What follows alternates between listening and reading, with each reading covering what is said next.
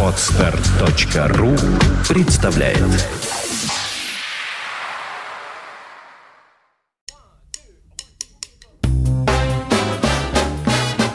Слушать здесь.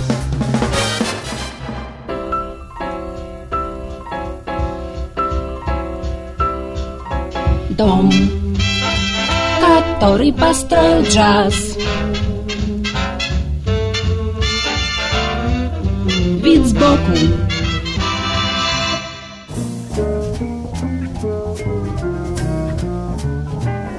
Всем привет! У микрофона Андрей Соловьев. Предлагаю сегодня вновь вернуться к истории брас-рока – мы уже несколько раз акцентировали свое внимание на творчестве британских групп этого направления, так что сегодня, дабы соблюдать баланс и не нарушать историческую справедливость, отдадим должное нескольким интересным представителям заокеанской брас-рок сцены. В Америке сам феномен группы с духовыми укоренен довольно глубоко – по этому принципу организованы многие танцевальные фанк, ритм блюз и соул-группы, которые были известны еще в начале 60-х, а то и в 50-х, а может быть даже и в конце 40-х годов. Многие из этих коллективов сегодня стали легендой в том смысле, что они представляли низовой, функциональный, по сути дела, слой музыкальных ансамблей, играющих, что называется, на танцах и похоронах.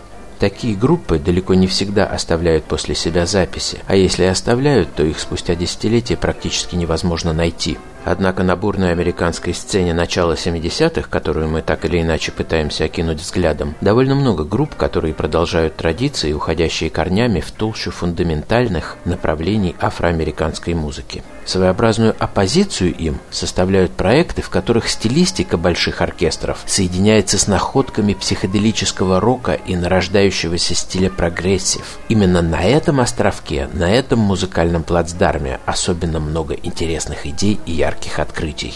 Начнем мы сегодня с группы Second Coming, которая родилась на базе творческого тандема, в который входили трубач Бадди Стивенс и клавишник Дэйв Миллер. Вдохновленные сочным звучанием первых брас-рок-ансамблей, они решили создать нечто подобное у себя в Чикаго. Однако здесь спрос на такого рода эксперименты был почему-то не очень велик. Тогда каким-то чудом удалось организовать контракт на западном побережье в знаменитом лос-анджелесском клубе Whiskey A Go Go, где незадолго до этого много и впечатляюще играли The Doors. Группе было предложено выступать в паре с такими гигантами рок-сцены, как Бадди Майлз и Билл Косби. Весь состав Second Coming снялся с места и переехал на Тихоокеанское побережье. Вероятно, музыканты с удовольствием остались бы там навсегда. Но, к сожалению, мода на брас-рок оказалась недолгой, и через какое-то время состав распался. Большинство его участников вернулось домой в Чикаго. Однако дальше следы многих из них теряются. В последующем наиболее бурную деятельность развил, пожалуй, трубач Second Coming Джек Креймер, который организовал собственный ансамбль и выступал с очень разными музыкантами, от старейшины рок-н-ролла Чаби Чейкера до индустриальных монстров KMFDM. Но это была уже совсем другая история, а в 1970-м группа Second Coming звучала так –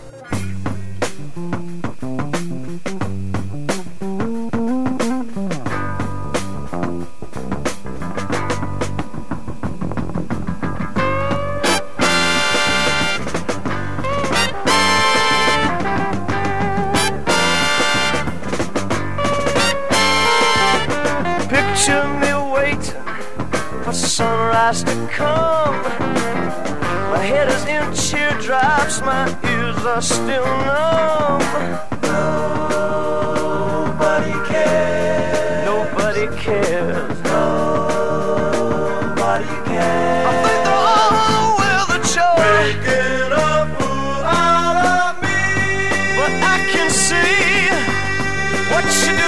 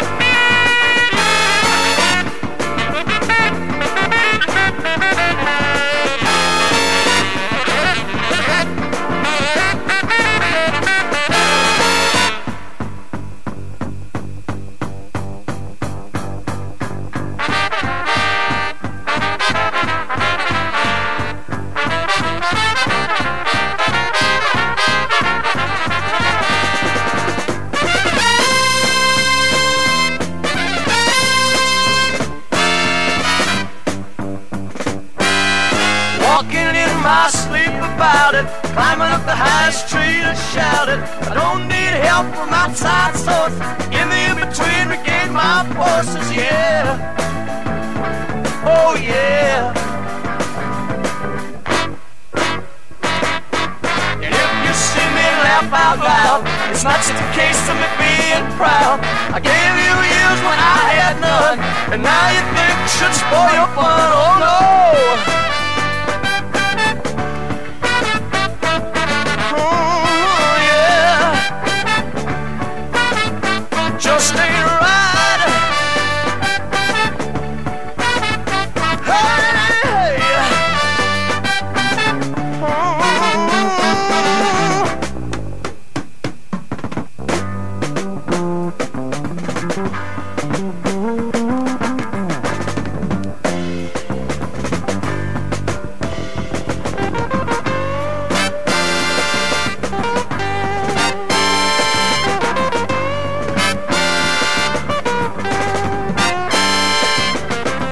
Talking daisies and riders all wrong. Clothes is a replay of my favorite song. Nobody cares. Please set me free, yeah.